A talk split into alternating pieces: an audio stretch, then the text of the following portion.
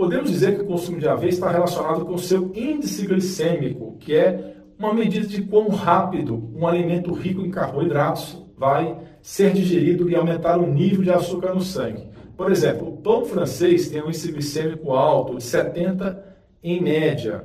Agora, existem dois tipos de aveia: a instantânea, que é conhecida como farinha de aveia, e a de flocos grossos. A aveia em farinha, normalmente ela é processada em flocos bem fininhos e tem um índice glicêmico por volta de 83, maior ainda do que do pão francês.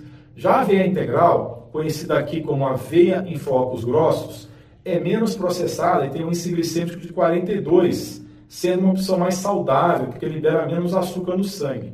A sacada para entender essa diferença é a seguinte: quanto menor e mais processado um grão é, mais rápido ele será digerido pelas enzimas e convertido em açúcar, em glicose no sangue.